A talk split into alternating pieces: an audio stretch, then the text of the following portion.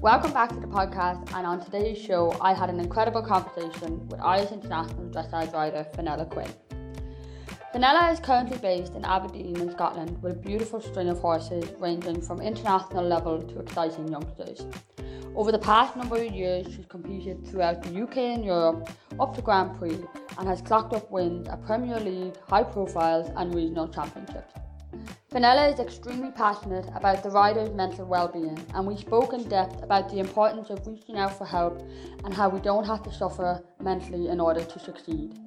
We spoke at length about her incredible comeback after horrific accident, the importance of the correct kind of discipline and being kind to yourself and so much more. I thoroughly enjoyed my conversation with Fenella and I definitely forgot that we were recording at times. I really hope you can appreciate her openness, honesty, and vulnerability with regards to her journey, and I really hope you enjoy our conversation.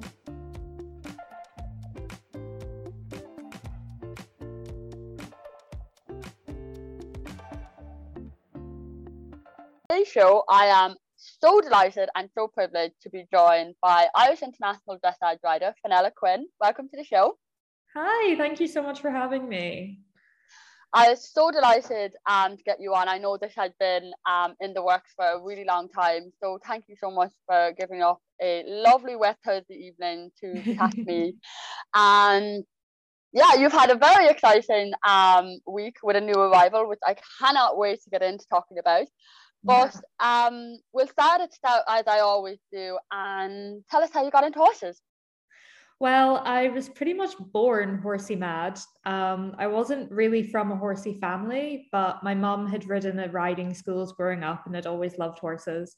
And she'd ridden up until she was pregnant with my brother and then had given up and thought that would be that. I came along and as soon as I could talk, it was horses, horses, horses. Um, despite her best effort, she couldn't keep me away. So I started at the local riding school when I was five years old and I had lessons there for four years before my parents very kindly bought me my first pony.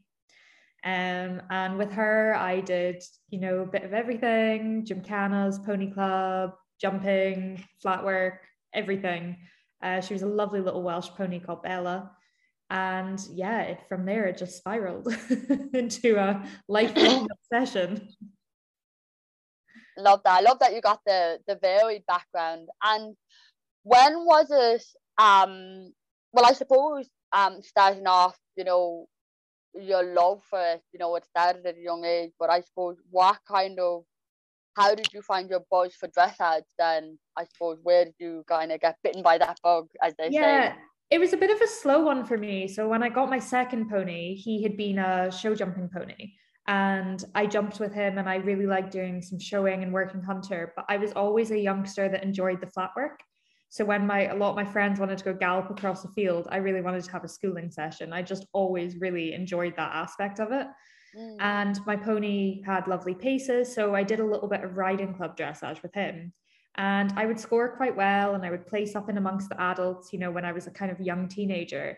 And I'm a natural perfectionist, so I kind of got quite, you know, quite obsessed and interested with the idea of always being able to better something, you know, and the precision that goes with dressage. So when I mean, thankfully for me, I'm quite short. So I got to ride my pony till I was like 20. when I was 18, I got my first horse. And with him, I did some riding club dressage. And then someone said, you know, have you ever thought about affiliating and, and doing some British dressage? And I thought, oh, I don't know but I was talked into it. And with him, I competed my first BDs, prelim, novice level. And again, you know, just the precision and the just I got really obsessed with the idea of, you know, being able to always get that bit better because with the jumping and things, which I loved, and I'm glad, I'm so glad I did a bit of everything growing up. You know, the, with jumping, there's, and I mean this with absolutely no disrespect to show jumpers. I am a wimp now, and I have so much, you know, respect for these brave people but you know it's it's repetitive in a way you know because you're you're going and you're jumping jumps and obviously you can bring your horses on and jump different heights and so i mean that with no disrespect but i love the mm-hmm. progression of dressage i loved the way you know you were always striving for something a bit better and teaching mm. the horses new things so yeah that was that was it for me I suppose it's that element of you can make that trot a bit bouncier, that canter a bit bigger. Exactly. You know, that that shoulder in a bit more softer, whatever it is.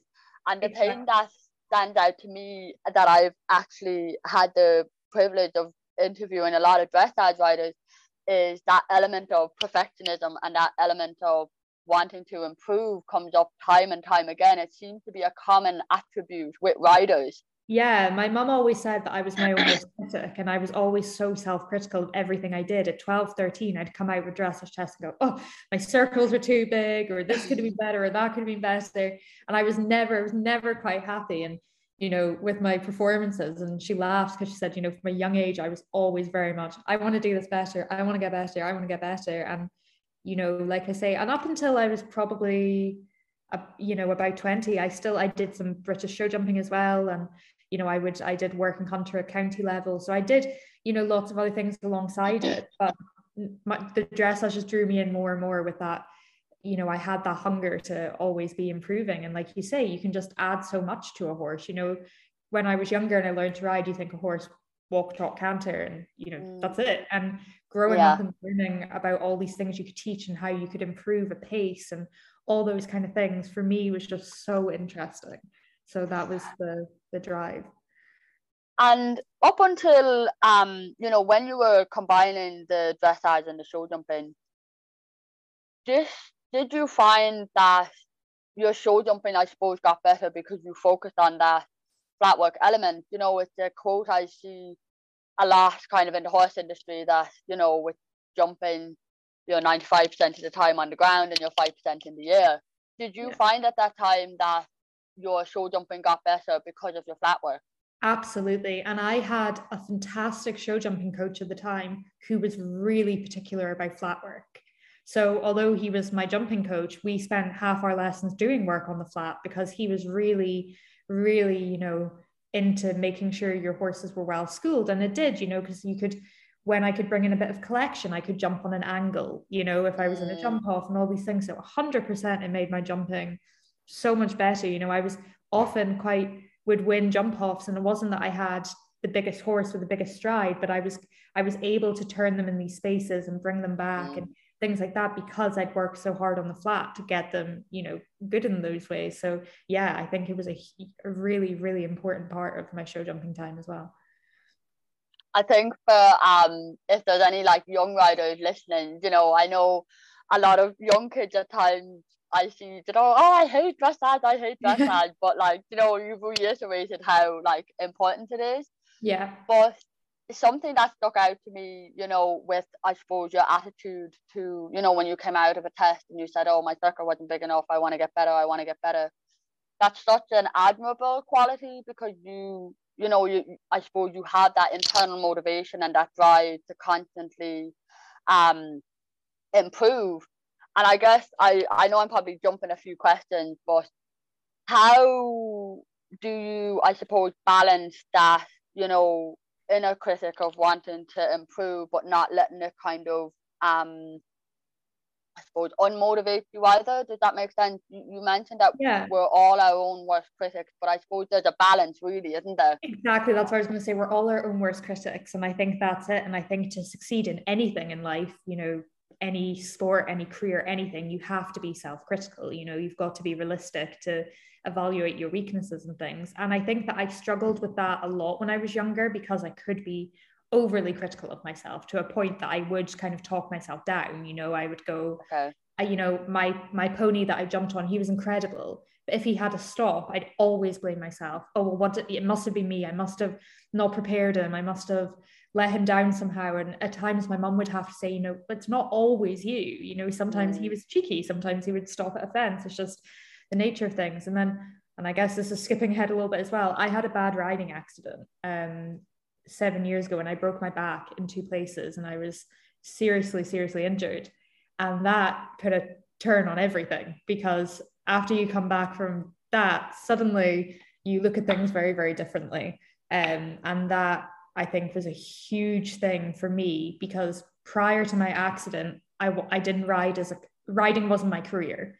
I, you know, I loved riding and I love my horses, but I didn't know that I was going to go after it so much like this. But after my accident and coming back from that, the hunger it gave me, you know, made me decide that this was the life you know I wanted to pursue. But also I think obviously I had so many hurdles to overcome with confidence and you know etc. But equally it helped me balance my thought process a bit more because okay. you know suddenly things are in perspective you know you can go and have a test and maybe it's not exactly as you wanted maybe you feel you could have written better or done this or done that but i'm able to evaluate more of my bigger picture and be like okay well yeah it wasn't perfect today but it was better than last time or that thing i've been working on is really coming on now you know and that definitely helped me kind of evaluate things and even out my headspace because i think prior to that i was probably overly critical okay wow, there's so much there. And, you know, thank you for um, opening up about that. I had absolutely no idea that that had happened to you. Yeah. And I guess, you know, my initial thought as you were telling me when you said that, you know, it wasn't your career before the acting and then it was your career afterwards. Yeah. Straight away, you would think that the opposite would happen to people yeah. you know that kind of way and i guess i can appreciate how you focus now you level that level out your headset but your, your mindset but that you look at it from a process point of view so kind yeah. of like in goal setting you'd have you know your outcome goals and your process goals and of course we all like to go to competitions and think yeah i'd love to win that class and yeah i'd love to do this yeah. but we have to focus on the process of how we're actually going to do it. So, yeah.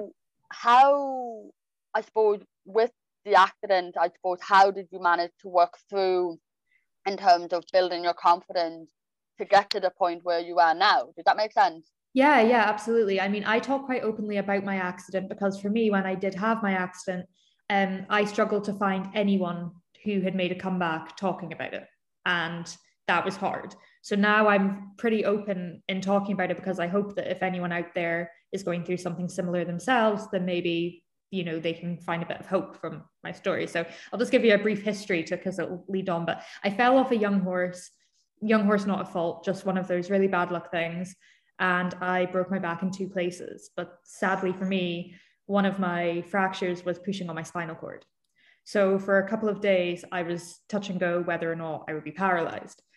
So I was lying there in a hospital bed, getting and losing the feeling in my legs. It was, you know, a terrifying time. And in the end, it was kind of came down to me that the neuro- neurosurgeons I was seeing wanted to do surgery um, and insert metal work to kind of hold everything where it should be away from the spinal cord.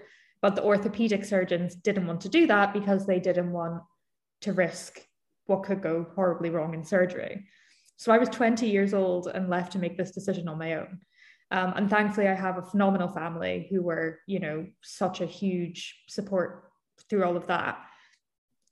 But I, I chose to go ahead with surgery and, you know, fast forward, I spent seven months out of the saddle, which was the longest time I'd ever spent in my life, not on a horse. Um, and, you know, for the good three, four months of that, I had to learn to walk again and I can dress myself. I had to move back home with my parents. And, you know, there was so much of that mentally that tried me in so many ways. And throughout that time, I had these ups and downs where I thought, I don't know if I want to ride again. I was terrified, you know, and they always say, fall off, get back on the horse. Yeah. But I didn't have that option. So I had all this time to think and think and think about this accident I'd had and nothing I could do about it. But my mum and, like I say, my parents were great. And my mum said, if you don't want to ride again, that's fine. But we have to sell your horses because it's not fair on them to do nothing. And that was a very quick, like, oh no, we can't sell my horses. we cannot do that. So absolutely not. Yeah, exactly. So I decided to, you know, try and bite the bullet and get back to it. And I had a bit of a delayed reaction with when I did get back on initially for a few weeks. I was fine. I was so happy. And then it was like the penny dropped and my confidence just hit the floor and I was terrified. I, you know, my horse would like stumble and I would be screaming. You know, I was so scared. And I was training with a really nice woman at the time who kind of sat down with me one day and said, You need to get some help. You know, your your mindset's not in a good place. And I actually went and had hypnotherapy, um, which I was mildly skeptical about ahead of time, but it was the best thing I ever did. Um, and alongside having hypnotherapy, and then I started sports psychology with a wonderful woman called Camilla um, that just changed everything. It helped me look and process everything in a different way. It helps me kind of evaluate situations more logically. It's easy as human beings, we're so natural to go straight to that terrible place. Like, oh, I'm going to die. Emotional reaction. Exactly. It's just mm. complete, mm. you know, over panic. And I didn't want that to be my life because it made me panicky in my general life. You know, I was scared of falling over walking down the street because I was scared I'd hurt myself. I didn't like going to concerts because if I bumped into people, it would be scary. And, you know, all those kind of things. So speaking to these people really, really helped me in kind of separating what was logical and sort yeah. of breaking it down. And in the process of that, and, you know, I spent so much time with my horses on the ground when I couldn't ride. The relationships I built with the horses and the trust and everything that went with, mm you know, really, I think when you're not horsey, people don't understand the bond you have with these animals. Yeah. And having that, particularly, you know, Donderstein is my heart horse. Sadly, he's retired now, but he, you know, is my one. He was at my wedding. He's my very special. Oh. And um, you know, having the relationship with him, I just realized kind of how special it all was and how much. I wanted to you know really make a go of it. So yeah with the help of some great people i kind of got myself to a place that i could try and pursue it. Like that is all the levels of you know inspiring and and motivating. And i guess like you know having to make that decision at yeah. 20 years old you know is never a decision you'd think that you know, I, I suppose it, you're basically at a at a at a at a fork. You choose to go one way or the other, and yeah. you know, it's a testament to your drive and determination. You know, in in terms of like we can be our own worst enemies in terms of our own like worst critics, but I think the first step is the hardest and is reaching out for help. I think sometimes yeah. that can be the hardest step for people. Yeah. Um, and you know, it's we always talk about the team that we have around us in terms of like the farrier and the vet and the physio, but yeah. you also need a team around you in terms of you as a rider, in terms of like your physio and your your um your um sports psychologist. But hypnotherapy is something I don't have a lot of knowledge about or um you know I, am not very aware of it i haven't heard of many people um, mm-hmm. getting it so if you are happy enough to share your experience on how it helped you um, yeah, how did sure. you find it? I mean, for me, again, it was something exactly the same. I didn't have a lot of experience. I hadn't really heard of many people doing it, but you know, someone recommended it to me and said, "Oh, you know, go see this woman. She's great." And I was a little bit skeptical. You kind of think of hypnotherapy, you think of someone waving something in front of your face, you know, follow this, and and it was nothing like that at all. I would go to this this woman's place and I would lie on a bed, and she would talk to me. And you know, some sessions I can remember crystal clear in some sessions I don't remember much from. And it was about reprogramming how your brain reacts to a scenario. So, you know, it was about kind of, you know, there were sessions where she would say I would have to replay this, my accident on a loop in my head, like I was watching on a TV screen. And, you know, we would do that and then we would replace it with a happy image. And the idea being that you would keep kind of doing this until it minimized the the shock value, I guess, of you know what had happened. And she said to me at the time you're not going to wake up tomorrow and feel totally different mm. but you'll realize one day that your reactions have mellowed. And she was right you know i didn't feel different. I didn't think anything was that different. I was still pretty skeptical. It even worked. And then one day i was riding around and my horse had this massive spook and i laughed. And my mum like froze. Because prior to this you know i'd been screaming in fear and we both kind of looked at each other and she was like, Are, are you okay? And I said, Yeah, yeah, I'm okay. And my heart was, my heart rate had kind of gone up, but that panic reaction that I'd been having had just softened so much. And it was just the way I reacted reacted to situations had just changed. And yeah it was fascinating because it didn't my fear was not gone. I couldn't say that i was suddenly the world's most confident person. I was still nervous but i didn't have such a quick panic reaction. And then taking away that panic reaction allowed me to build my confidence because i could keep riding through these scenarios that i'd been avoiding before that. So yeah, it was it was fascinating actually. That is really really cool, and the um the thing that sticks out is like you know especially with horses like it is inevitable. The barrel that has been in the corner for the last 20 years yes. will always be the barrel that they will spook at. And yeah. it's never not they're never not going to spook at it. But like yeah. that's the thing with horses. We all know the risk in terms of you know the the flight animals. Yeah. And sometimes it's it's not the situation you know that um affects us it's a reaction to it and i guess you know your reaction the whole time was, you know, to go into panic mode, which probably made the situation worse. Would it, would you agree? You know, and yes, then oh, your oh, yeah, reaction changed. Yeah. And then the horse realized, you know, oh, so she's not panicking. I don't need to panic. Exactly. So that was it because, you know, particularly these dressage horses we have, we all know they're fairies, you know, they're very delicate, easily upset, you know, sensitive creatures. So of course I would panic, they would panic, everything would fall apart. Whereas if I didn't panic, then they'd be like, oh, okay, it must be all right. And we would be able to carry on. And, you know, Dondersteen that I mentioned was the spookiest horse in the world at home. I could go to a show, we'd be fine. But every day that mounting block was definitely going to eat him, you know, every day. And I'd be like, I get on here every day.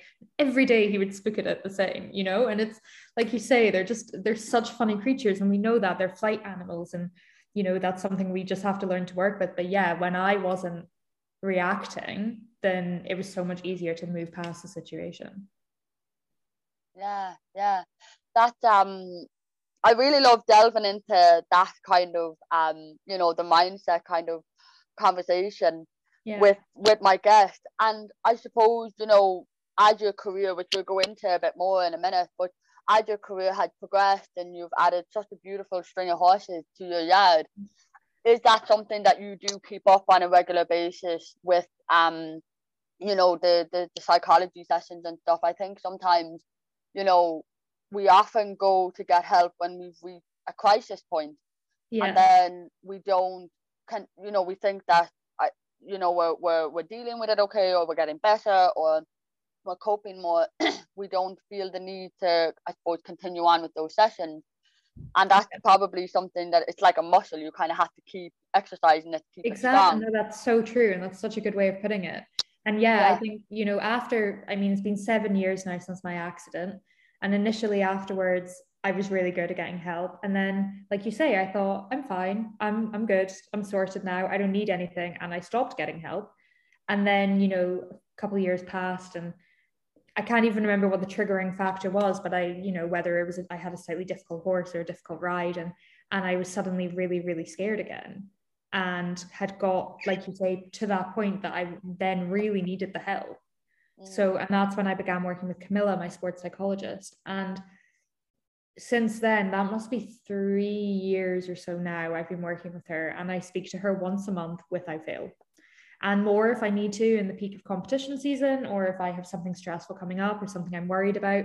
But I make sure that I speak to her at least once a month. And I don't plan to ever change that um, because I think, you know, like you say, it's hard to ask for help. And also in this industry, I think maybe, you know, more than other sports, it's a bit, it's hard to ask for help. It's almost, you know, people think they need to suffer to succeed. And I don't think we should have to suffer. I think, you know, you have to work hard and you have to sacrifice and, you know, all those things. But I think that it's really, really important to not let yourself suffer and to reach out and get help, whether that be physically or mentally for anything. And mm. like I say, now that I have someone I can speak to, I, you know, don't ever want to stop having that. Yeah, I think you know the the the fact that you get a once a month. You know, I think we're way quicker to get our horse to a physio once a month. Or, you know, we obviously know if the farrier comes every five, six weeks, six, seven yeah. weeks, however regular your horse needs it. But like, I would agree in that sometimes in certain aspects of the industry, we're so quick to get our horses help.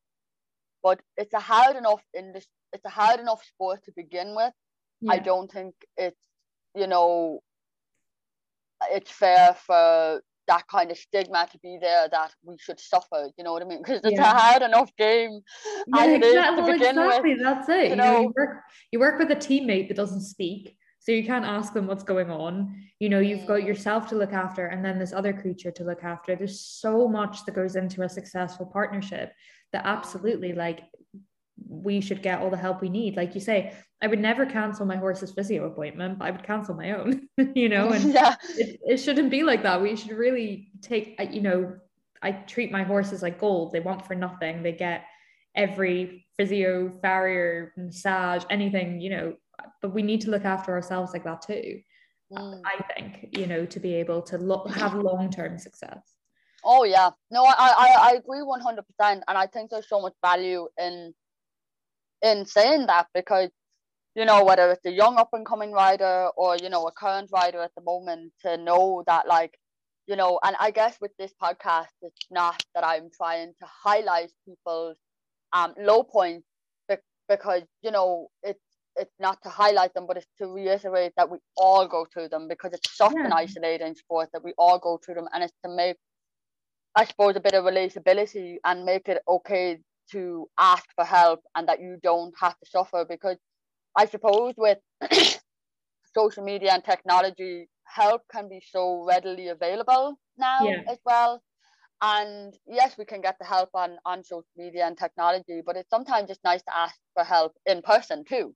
Yeah, absolutely. I think, you know, social media has so many good and bad points, but for sure there's a network, you know, it's much easier to have a network of people you can talk to and reach out to, but Mm. sometimes you need, like you say, someone in person or, you know, one to one Mm. that you can really and like you know i'm i have an amazing family and my husband's wonderful and my parents and my friends and i have so many people i can lean on but equally sometimes you need something more than that and that's absolutely fine and i think that that should be more normalized you know the people do reach and i think it is becoming more normalized i think you Mm. hear more and more of the top riders top athletes speaking about the fact they get you know they speak to these people for their you know their mental their mental health or their mental game you know it's Mm. we all know so much fits in our head so we need to try and keep everything going well there as well as physically so Yeah, yeah, no, I 100% agree. And going on to your horses, yes your beautiful horses, um, I do believe that you have the newest edition of last week. Can you tell me more about him? Um so i have very recently as in last week added um and a very exciting new horse so i have purchased a horse called Hawtins Delicato who was previously owned trained and competed by none other than Carl Hester So it's unbelievably exciting. I pinch myself every day. I find myself staring at him a lot and thinking, are you here? Like, are you really in my barn?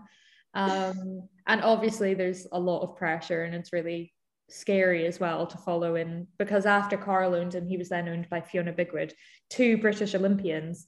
So you know, it's it's a it's a big big shoes to fill, but I'm so excited, um, you know, for hopefully all the fun and hopefully success that is to come with him over time.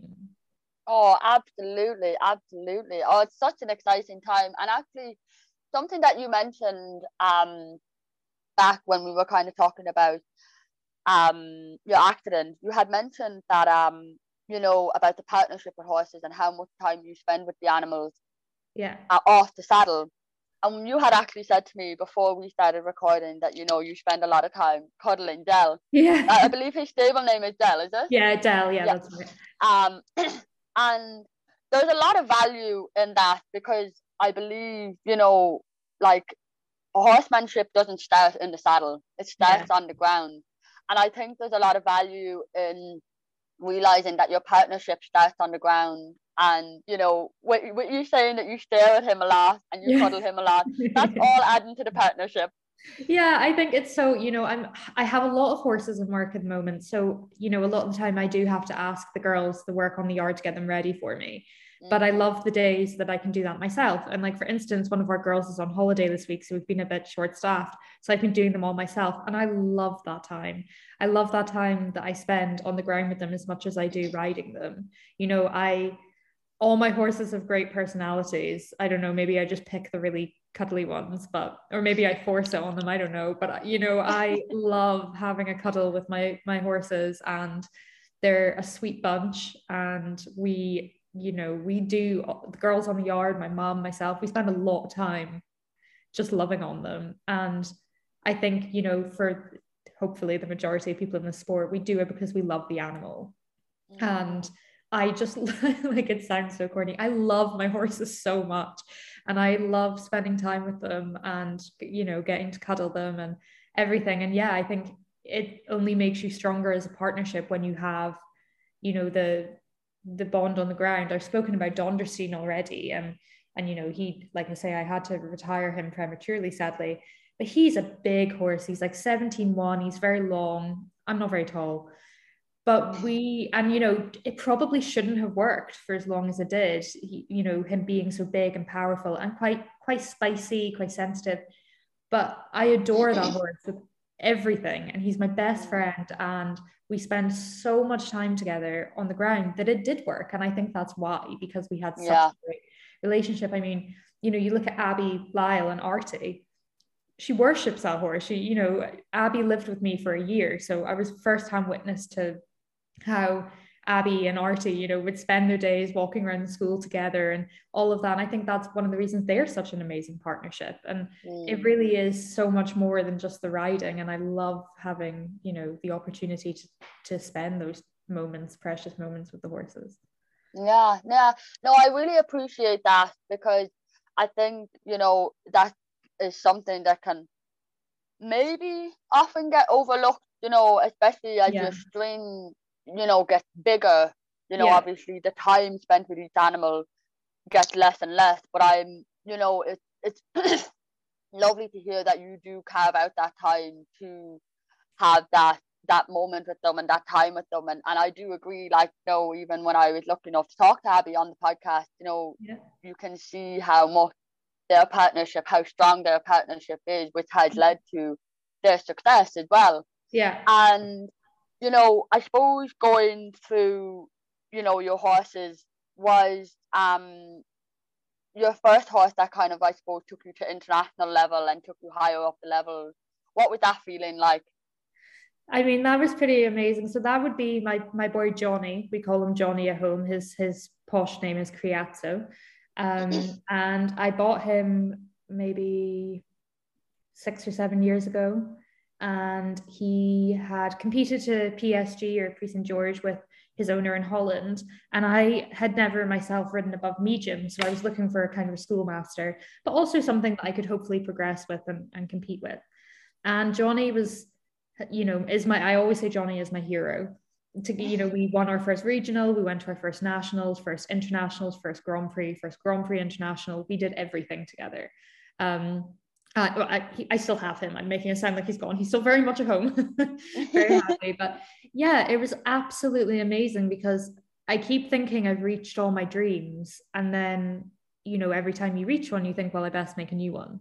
And Johnny was kind of the one that helped me do all of that and there's just nothing like it and he's such a funny character like you know he's actually quite naughty to deal with on the ground you know he bites not in an aggressive way but he nibbles. And i always say i'm most scared of trotting him up at the show as opposed to riding because guaranteed he'll leap and land on me at least once.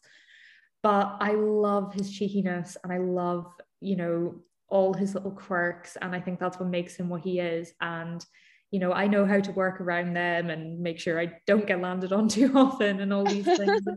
and I just owe him everything. And I'm so glad, you know, I've had that fun with him. And I mean, very unfortunately, he got quite a bad injury this year, and we're just at the beginning of rehab. And I'm I'm not entirely sure what will happen long term, but you know, he'll always have his home with me. So regardless, you know, he'll be my overgrown pony forever. But he, yeah, he just helped me achieve so many dreams that I at times I didn't even know I had. You know, each one was just better than the last, and it's such a buzz. You know, every time you accomplish something else, something new that you didn't think you'd ever be able to. But um, yeah, he's a special boy.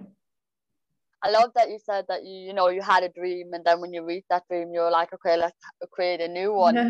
and there is always that animal that you know I suppose you start out with and they exceed all your expectations and more you yeah. know and was he was Johnny the kind of one then that kind of made you think, right, I want a career out of this? Was he kind of the one that made you kind of say, right, I'm going to go all in with the with the career?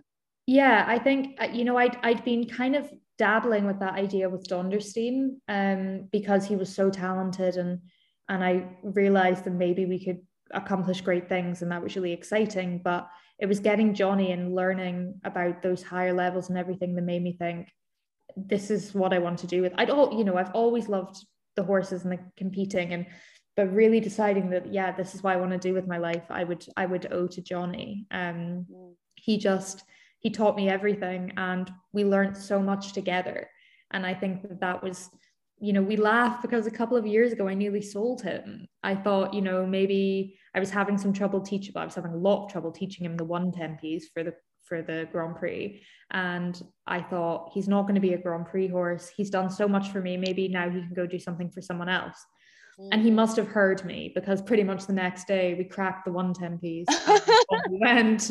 And I think now I can't believe I nearly sold that horse. Like I would have been mad. Like, you know, that would have been the worst thing. And I'm so glad I didn't. Um, but I would say he's the one that really helps me. Like I say, he was my first internationals and the first Grand Prix. And he was the one, I guess, that, you know, probably put my name out there a bit. And, you know, as the rider I am now, I owe all of that to him yeah yeah. I love that when he said uh, he must have heard and then he's like no i don't want to go anywhere. Yeah. i will do everything. Yeah. it's like they test our patience really isn't it? Yeah. And in terms then of your um competition career then what has been your proudest competition moment to date?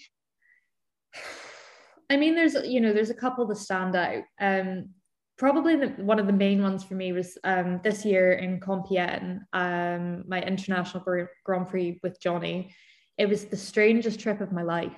Uh, I went out with Abby and I had Johnny to do the Grand Prix, and then I also had my other horse Pie to do the small tour classes. And Abby came out with Farrell and Artie, and we were all camped together, and it was a really like fun trip. But the first day, I was riding my Grand Prix on Johnny in the worst thunderstorm I've ever witnessed in my entire life. I actually I remember halfway through my test, and the judge rang the bell, and I was like, I, I haven't gone wrong. I know I've not gone wrong. And she basically said, The lightning is too dangerous. You have to stop. And I was like, Is, is this for life? I am halfway through an international Grand Prix and I've just been told stop. And it was so bizarre. I was sent back to the stables, and then there was kind of this mad rush when they started going again of everyone's times were all off and everyone was arguing i want to go now no i want to go now. And i had to start from halfway through my test and just carry on. And it was such a mind you know messed with my mind so much. And i went away and i was quite sad because obviously i hadn't been able to give the performance i'd wanted to because you know things just hadn't been the weather like it didn't matter it was never going to be what we wanted it to be. And then I went away and, you know, I had a day. And then I got to compete the Grand Prix in the consolation final at the next day. And that horse gave me, I almost get emotional thinking about it. He gave me everything he had. And I rode around this Grand Prix to get like a personal best score at International Grand Prix, what would have been my first um MER score, so your minimum eligibility requirement for you yes. know, the big all your big competitions and stuff. And I loved every single minute. And I kind of came out and thought, this this is it. This this is everything I you know I want. And then you know icing on the cake was I finished eighth that day. Abby won the class, and I got to stand in a prize giving next to Abby, and that you know was also a huge thing. She's my trainer, but she's also one of my best friends. So for us to kind of go through all that together and to have had such an awful day one and bounce back and have him give me everything he had We'll just never I'll never ever ever forget forget that test. To come back after having you know been stopped halfway through a test, then having to restart. Yeah. I actually do remember um seeing it on social media. The downpour was something else. Like, I mean, wow. I'm pretty sure the arenas were flooded and everything. Oh yeah, we were like swimming. I've never, I've never seen anything like it. You know, Johnny actually really hates rain, so you know, it was the worst conditions he could have ever. He'd much rather have it hot and flies, and he hates the rain and the thunder. You know, I have videos, and it sounds like it's a sound effect because it's so loud, this thunder. But no, no. And you know, he tried so hard. He was so well behaved, but naturally, he can't give his best in those conditions. Yeah. But to come back two days later and having, you know, basically been traumatized. I think we were both traumatized from this experience to come back two days later and for him to give me such a solid performance just felt like everything that you ever dream of so yeah yeah because i can imagine you know and, and certainly in like some of the dressage tests i've come out of you know there's always that one like little niggling thing that you're like oh if i just did this yeah, but exactly. when it all like i you know i'm not I know it's a very spiritual thing to say, but you know, when the stars aligned and Yeah, no, I get everything yeah. goes right, I think it's just it's kind of reminds you of your why when you're going through the thick of the bad weather and snow and thunderstorms and everything. It reminds you of your why as to why you're doing this. Yeah, and like you know, I had another one a bit like that this year earlier, the Winter Nationals with Pi. Um, we did the we came second in the PSG music with over seventy five percent, and it was a uh, uh, my music for that was from the Disney uh, Disney movie Moana.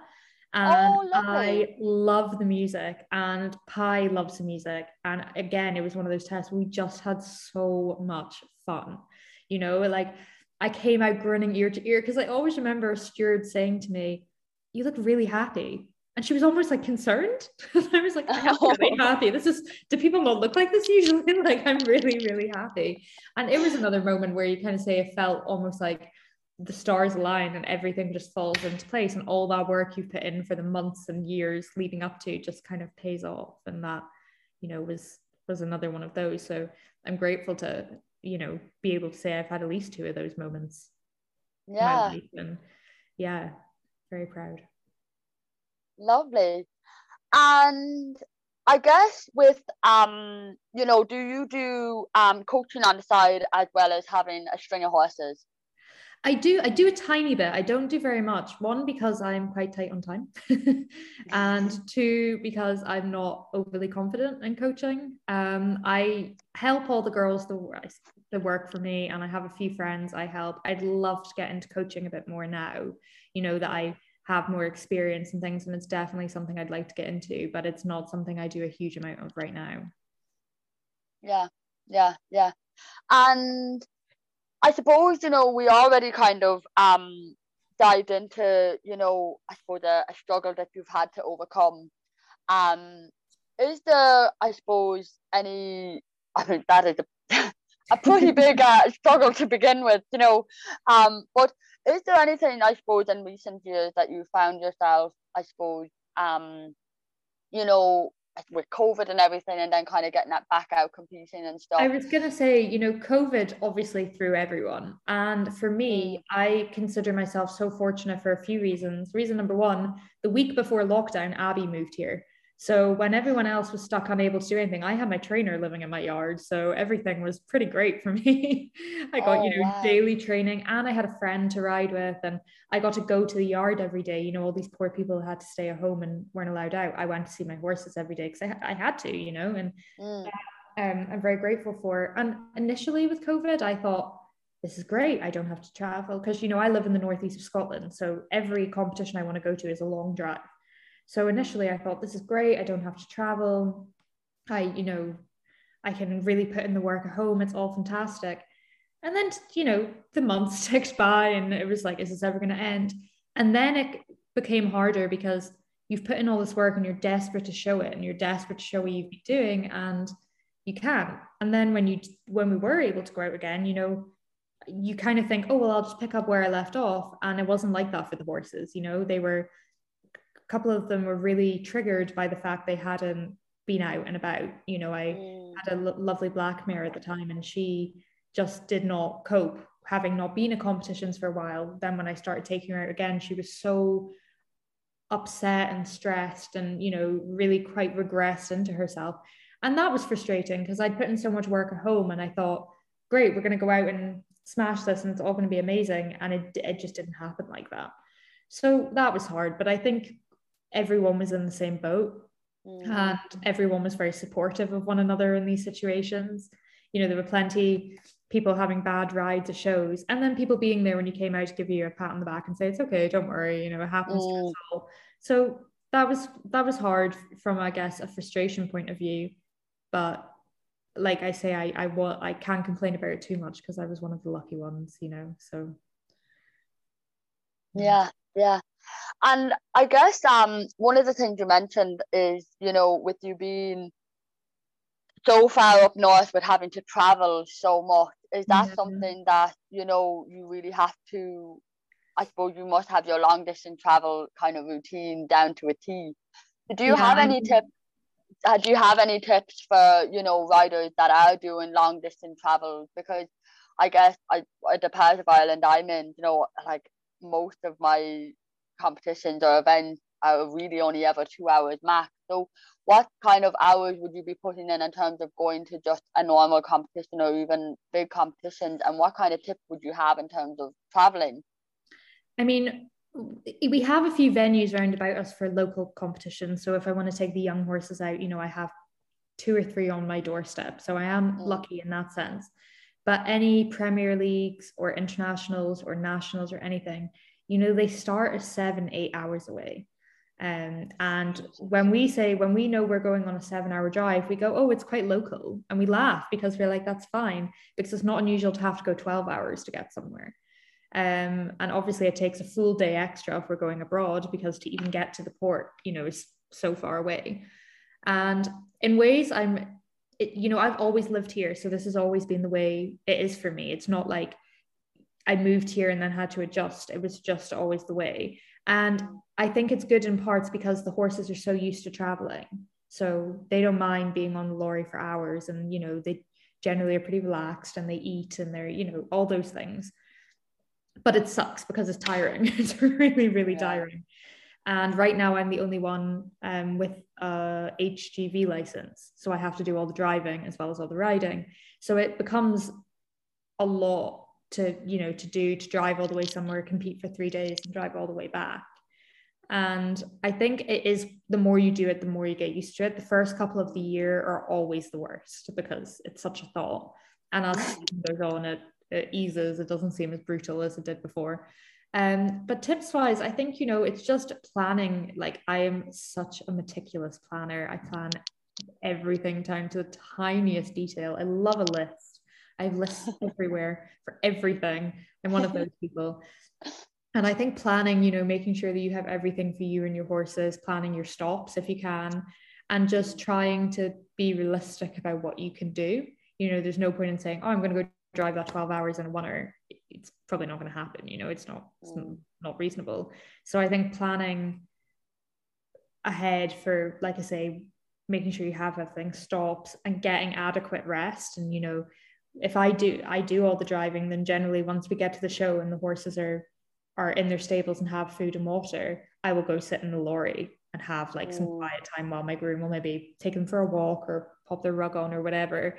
You know, we always make sure they're fine, but then you need to make sure you give yourself time to yeah. and decompress as well. Yeah, yeah, yeah. No, I appreciate that because like, you know, driving does take a lot out of, of of people you know especially when you have to drive and ride and it goes back to what we were saying earlier about we do so much for the horses but you have to do so much for yourself as well yeah. and i guess um just an overall before we finish up kind of like with you know i suppose your experience the experiences that you've been through in terms of like your competitions and the levels that you're at and even just you know through your accident and stuff what advice would you have for up and coming riders? I suppose not just up and coming riders, but I suppose riders in general of any discipline.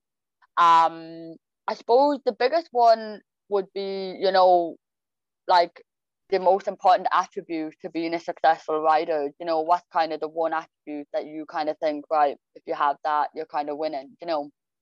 Yeah, I think you know discipline is so important and i don't i don't mean like negative discipline i mean you know, in being disciplined with yourself. And that doesn't mean you have to be at the yard at eight o'clock or you have to do this or you have to do that.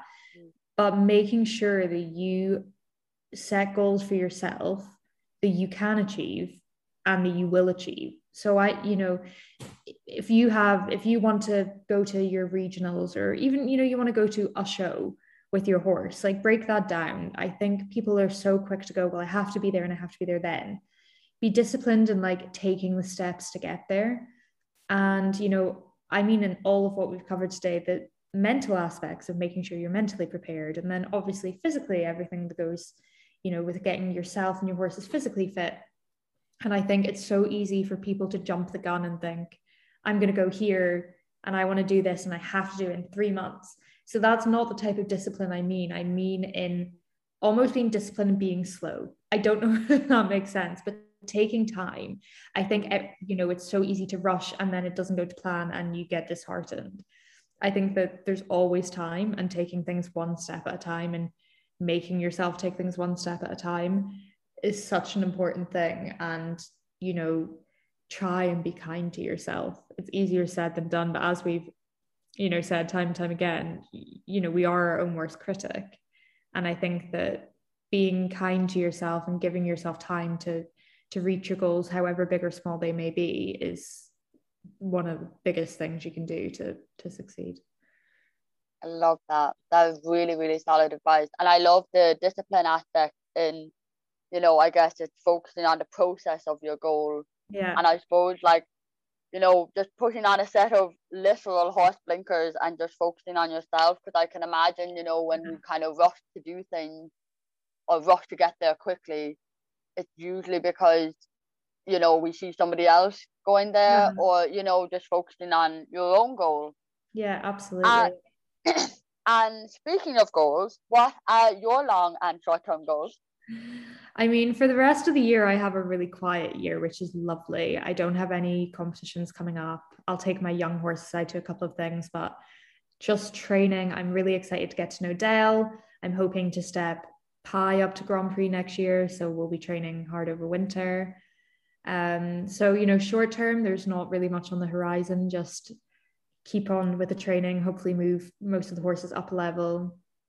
Long term, there's always, you know, the dreams. I would absolutely love to ride at the Europeans next year. Um, that is something that I would really, really love to do. And obviously, everyone's dream is the Olympics. But I am also try and keep myself in check um, and not get too carried away. But my, you know, I guess longish term, shortish term, it's a bit both would be the the Europeans next summer. So hopefully, you know, we put in the work and we see what happens Oh, that's so exciting and fingers and hooves crossed um you and the, the very best of luck with that Thank and you. The some quick fire questions then to finish off this incredibly like inspiring and you know really thought-provoking conversation. Um what does success mean to you? I measure success in happiness if that makes sense. For me it's not necessarily about you know what um you know you've accomplished on paper but it's about how it makes you feel. So for me you know i feel like this year has been one of my most successful years and i and it probably has been on paper but also it's felt so great um, i've been so happy and i've accomplished so much so for me you know i try and look at it much more in how it makes me feel than what it looks like to everyone else Oh, that's really nice. That's really nice. um, one dressage horse that you would love to sit on. Now I always get her name wrong slightly, um, but I believe she's Heiline's Danciera. She is on the Danish team. She's Carina uh, Krüth. Again, could have that slightly wrong. It's her horse, and I am obsessed with that mare. She's my favorite thing in the world right now. Well, obviously, you know, apart from my horses, which are cool. but um, I love watching her, and if I could have the opportunity to sit on that mare, I would die too. oh, I've never, I've never, um, I've never heard of her now, but I will be going to, uh, I will be going to have a little Google. Um, and a dream coach that you'd love to have a lesson with. Um, Hans Peter Minderhoud um, the Dutch oh. Grand Prix rider. I've always loved Hans. Um, loved watching him ride. Love, you know, I've met him once or twice, very fortunately, and he seems like an absolutely lovely person. And I would love to have a lesson with him. Oh, I love that. I love that. Fenella, this has been such, such a lovely conversation. Um, I was so excited to get to chat to you even before we recorded, and I've really enjoyed all the areas we delved into. I really feel that you've brought a lot of value um, Thank you. And I really think people are going to go away and be really inspired. And yeah, thank you so much for. Um, thank you. I've had so much fun. Thank you so much for asking me to be here and yeah, taking the time to talk to me. It's been fantastic. So thank you. Oh, thank you again. And um, if people want to get in contact with you, I will leave your um, I suppose like your social media handles down below. But if anybody wanted to get in contact with you for anything related to this podcast, where can they find you? Um, my Instagram is probably my best bet. So it's just um, Fenella Quinn Dressage. I'm also the same on Facebook. And, you know, please feel free to pop me a message about anything if you'd like to. Perfect. Thank you so much.